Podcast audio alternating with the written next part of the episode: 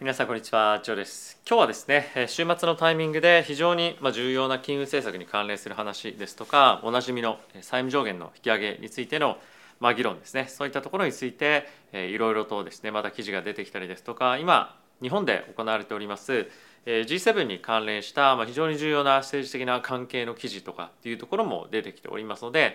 皆さんと今日はそういったところについて、見ていきたいかなというふうに思っています。で、まずはですね週末に出た金融政策 FED の関係者からのコメントというところを見ていきたいんですがその前にですねこのチャンネルは FXGT のスポンサーでお送りをしております。FXGT はですね一つの口座開設するだけで株為替コミュニティそして仮想通貨取引できるプラットフォームとなっております。で概要欄の方に使い方動画ついているんですが今ですね口座開設するだけで1万円をですね超えるような入金ボーナスもらえてあとはですね入金額に応じてパーセンテージっていうものがですね違ってくるんですが最高120万円を上限とした取引ボーナスでもらえるキャンペーンやってますので、えーぜひですね今こうやってマーケットが大きく動いているタイミングでこういったボーナス使っていただければと思っております。はい、ということでまず最初こち最初こちらから見ていきましょう。えー、FED のですねえ貸し借りさんという方皆さんもここ最近、え聞いたことあるかもしれませんが、えミネアポリス連銀総裁の方なんですけれども、え彼がですね今回、え言っていることっていうのは、え次の6月の FOMC のタイミングで、え利上げをですね1回ストップすること自体に関しては、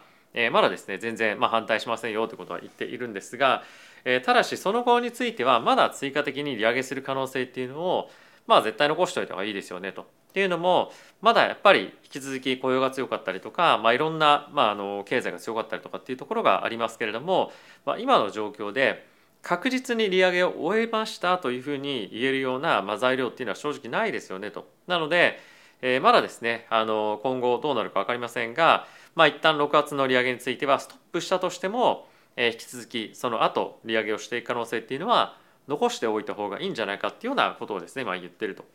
でこれはですねあの、まあ、すごく理にかなってるなというふうに思っていますし他の方がですね6月もう利上げやめますみたいな感じで言っていますが、まあ、あの次もう一回利上げするかどうかみたいなところの議論をしている人っていうのは正直あんまり見ないですよね。どちらかというともっと利上げしなきゃいけないんじゃないかっていうようなことを言ってる人もしくはもうここで利上げ終わりですよっていうふうに言ってる人のどっちだったかとどっちかだったかと思うんですけども、まあ、今回、えーまあ、いろんな話を聞いている中で、おそらくあのパウエル議長としても結果的に FOMC ではこういうことを言うんじゃないかっていうのはまあなんとなく、えーまあ、こういった発言を聞いているとあの、まあ、一番正しいのかなというか、えーもし、まあ、次利上げしなかったとしてももうこれで利上げ終わりですっていうふうに言わないですよね。なので、えー引き続きやっぱり金利は高い金利水準で、えー維持をしたいと。っていうことであれば、まあ、継続して継続的にえまだ利上げのリスクっていうものがえ残ってるっていうことを絶対言いたいはずなんですよ。でこれは、えおそらく FED の関係者みんなそういうふうに思っていて、え金利がですねどんどんどんどんやっぱ下がっていくこと自体に関しては、まあ、問題があるんですよね。まあ、金利っていうのは米国債の金利水準がどんどん下がっていくことによってえマーケットでまあ若干ですね、え利下げをしたかのようなまあ影響がまあ出てきたりしてしまうとまあ、あのまた経済というかですねそういったところを刺激してくる可能性もあるので、まあ、そうすると、えー物価がまた、まあ、支えられたり上がってきたりしてしまうかもしれないので、えー高い金利を維持したいということであれば、まあ、このような貸し借りさんが言ってるようなことをですね FOMC で、まあ、次言ってくるっていうのが、まあ、ベースケースシナリオみたいな感じで、えーなってきてもおかしいんじゃないかなというふうに思います。で、えーそうなってくると、まあ、今のところ11月から金利を下げていくっていうような、えーマーケットの織り込み状況になっています。でそれがですね11月から12月だったりとか年内は利上げがないとか、まあ、そういった感じで徐々に徐々にあの後ろ倒しっていうんですかねに、なっていくんじゃないかなというふうに思うので、まあ、そういったシナリオが、えーまあメインのあのシナリオになってくるんじゃないか、まあ、僕はもともとその年内の金利の、えー下げみたいなところはないんじゃないかというふうに思っているんですが、まあ、とはいえだからといって株価がですねもう上がんないもしくはえーまあ暴落する下がるみたいな感じっていうのは、まあ、今のマーケット環境だと、まあ、そんな正直ないと思うんですよね。なので、えーこれがものすごく重要かどうかっていうのは別として、まあ、一応こういった議論っていうのが今後はメインになっていくんじゃないかなというふうに、えー僕は思います。はい、で続いてこちら見ていきたいと思うんですがもう一つ非常に大きく注目されております、えーアメリカの債務上限引き上げのテーマですね。えこちらに関してジャネット・イエレンさんがコメントをしていたんですけれども、え非常にですね今難しいチョイスに今後なってくるでしょうと。でこれどういうことかっていうと、えイエレンさんはですねあの今債務上限の引き上げというものが、まあ、されなかった最悪のケースについて話をしているんですが、えそうなってくると、えどのですね、まあ、あの短期債権について支払いがされるのかされないのかみたいなものを、まあ、個別で話していく必要がありますねみたいな感じになっていてあの、まあ、結構具体的にその債務上限引き上げがされずでかつ、まあ、デフォルトにあの一時的になってしまう可能性というところについて、え結構ですね、まあ、あの毎回毎回言及をしていて、まあ、これはある意味その危機をですねあの議会の人々に対して煽るような、まあ、意味合いというのもあると思うんですが、まあ、そういった発言をし始めています。で、え、その一方で先週ですかね金曜日のタイミングで、民主党共和党の議論が行われたということになっているんですが、まあ、それが決裂、むしろ、まあ、こちらにもあります通りあり前に進んだ後よりも、まあ、若干ちょっと戻ってしまったぐらいの感じの、まあ、議論の内容になってしまったということで、まあ、非常にあの残念な結果となってしまったんですが一応ですね、え、もうすでに、次の会談というか、まあ、ある程度議論というものがえー、日曜日日本、えーと、アメリカ時間の日本、えー、日曜日の夜なので、えー、日本時間でいうと、まあ、月曜日の朝ですかねに、えーまあ、いくつか行われいくつかというか、まあ、少し行われるような予定が今組まれているそうです。でただし、まあ、前回金曜日のですねえ議論もありました通り、まあ、やっぱりマーケットの中で、え期待されていたような、えまあ前前向きな議論というものが全くされず、えむしろあのステップバックしてしまったりとかまた議論の内容はですねかなり、まあ、幼稚だったみたいな発言とかもあってあの自分たちの、まあ、思いをただただ相手に伝えて終わったみたいな感じになってしまってたらしいんですよね。でバイデン大統領に関しましては一応ですね民主党として2年間のバジェットの、まあ、カットというか引き下げみたいなことに関しては、提案しているんですが共和党はですねあのまあちょっと前まで10年間っていうふうに言っていて、それがダメなら今6年みたいな感じで言っているので、まあ、結構ですね、まあ、幅がやっぱ広いわけですよ。でプラスそれに関して、えー、今ですね民主党の、えー、その提案のなんていうんですかあの、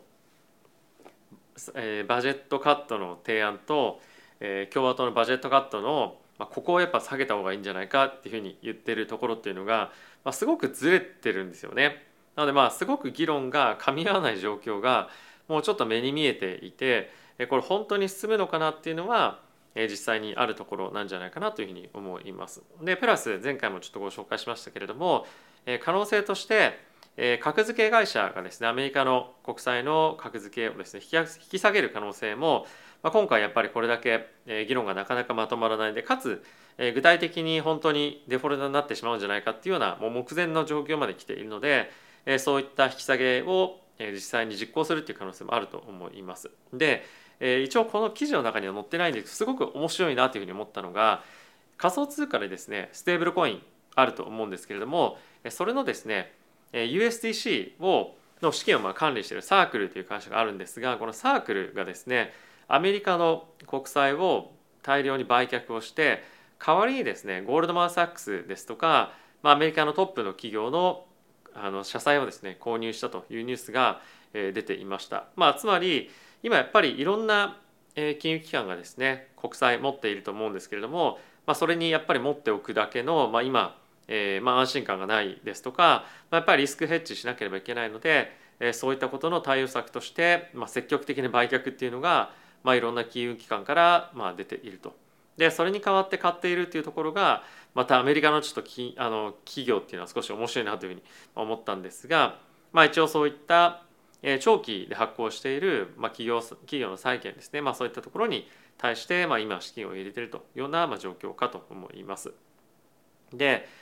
今後ですね、まあ、引き続きまだ2週間あるので何とも言えないですしやっぱりあの最終的には合意するだろうというふうに思ってはいますしもしかしたら短期的な、えー、若干その期間の延長みたいなところが何かしらの、えー、予算案の、まあ、融通みたいなところをですね、えー、してあるのかもしれませんが、まあ、引き続き、まあ、やっぱりこういったアメリカを中心とした不安定なマーケット環境っていうのは、えー、続いていくんじゃないかというふうに思ってます。ただし株式マーケットについてはあまりその心配してないというかこれに対しての反応はちょっと薄いですよね。なのであんまりそのあの下落っていうところに結びつかないかもしれないんですけれどもだからこそその債務上限引き上げの期限である、まあ、6月1日あたりですねそのタイミングで悪いニュースが出てきた場合はアメリカの結構株式マーケットドーンと落ちる可能性もあったりするので、まあ、今無理して積極的に買っていく必要はないんではないかなというふうに思います。ただし、まあ、あの中長期的に見ていくと、まあ、やっぱり継続した余ってるキャッシュをどこに入れていくかっていう中でアメリカの株式マーケットっていうのは、まあ、やっぱりあの一つ大きな選択肢になると思うので、えー、じわじわじわと、まあ、上がっていく相場っていうのが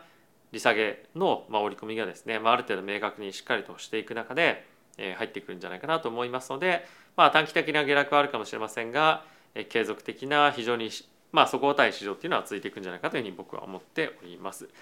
はい、ではもう一つ、えこちらブルームバーグの記事なんですがさっきまあ日曜日の夜というふうに話しましたけれども、えこちらでは月曜日にあのバイデン大統領と、まあ、あとは共和党の代表の方がですね話をするというような話が出ています。まあ、これはですねあの最終的にはどうなるか分かりませんけれども、まあ、こういったニュースが毎日毎日しかもトップでこういったのが出てきているので、まあ、注目度も高いと思いますし、まあ、おそらく今アメリカの株式マーケット金利マーケットが最も注目して見ているニュースかと思うので、えー、まああの少しの小さいニュースでもいろいろいろいろと拾っていければなと思っております。はい、で今ですねそんな中政治関連のニュースで非常に注目されているのが日本で行われております G7 ですね。この G7 の会議にですねなんとウクライナのゼレンスキー大統領が今まあ言っていると。でこれであの一つ大きな注目されていたポイントとして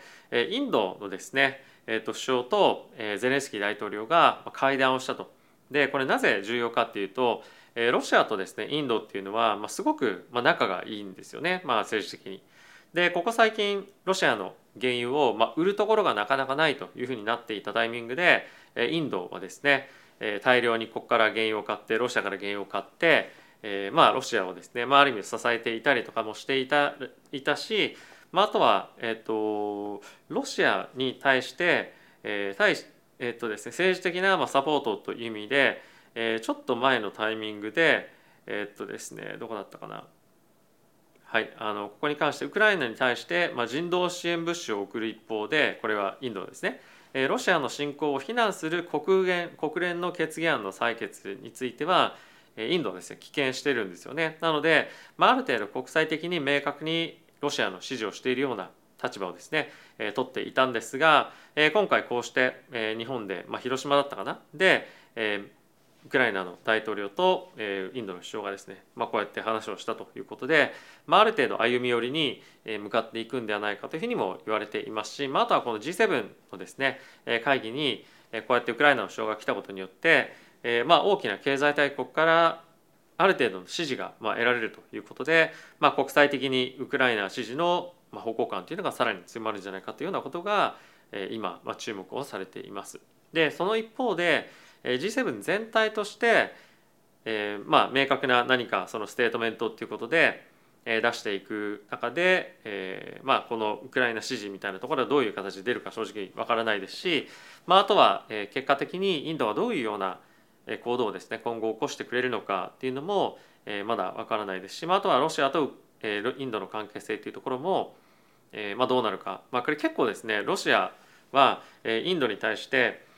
まあ、軍事的なサポートっていうのも、まあ、してるんですよね。っていうのもインドっていうのは、まあ、隣国とまあいろいろと揉めてますよね。でその隣国に対してロシアがですね武器を売らないっていうような、まあ、約束をしていたりもするので結構ですね本当に政治的にすごく大事なパートナーなわけなのでロシアの、まあ、プーチン大統領のですね、えー、まあ気を害するようなことっていうのを、まあ、大々的になかなかするのは難しいのでえ最終的にどんな声明を出すのかとかっていうのは、まあ、今後注目をされるのかなというふうに思っております。まあ、この辺りが徐々にですね落ち着いてくることによってえ物価高っていうところもですねヨーロッパの方で落ち着くんじゃないかっていうような、まあ、期待もあると思うんですがまあ、おそらくそう簡単には、まあ、なかなかこの戦争だったりとかえ情勢不安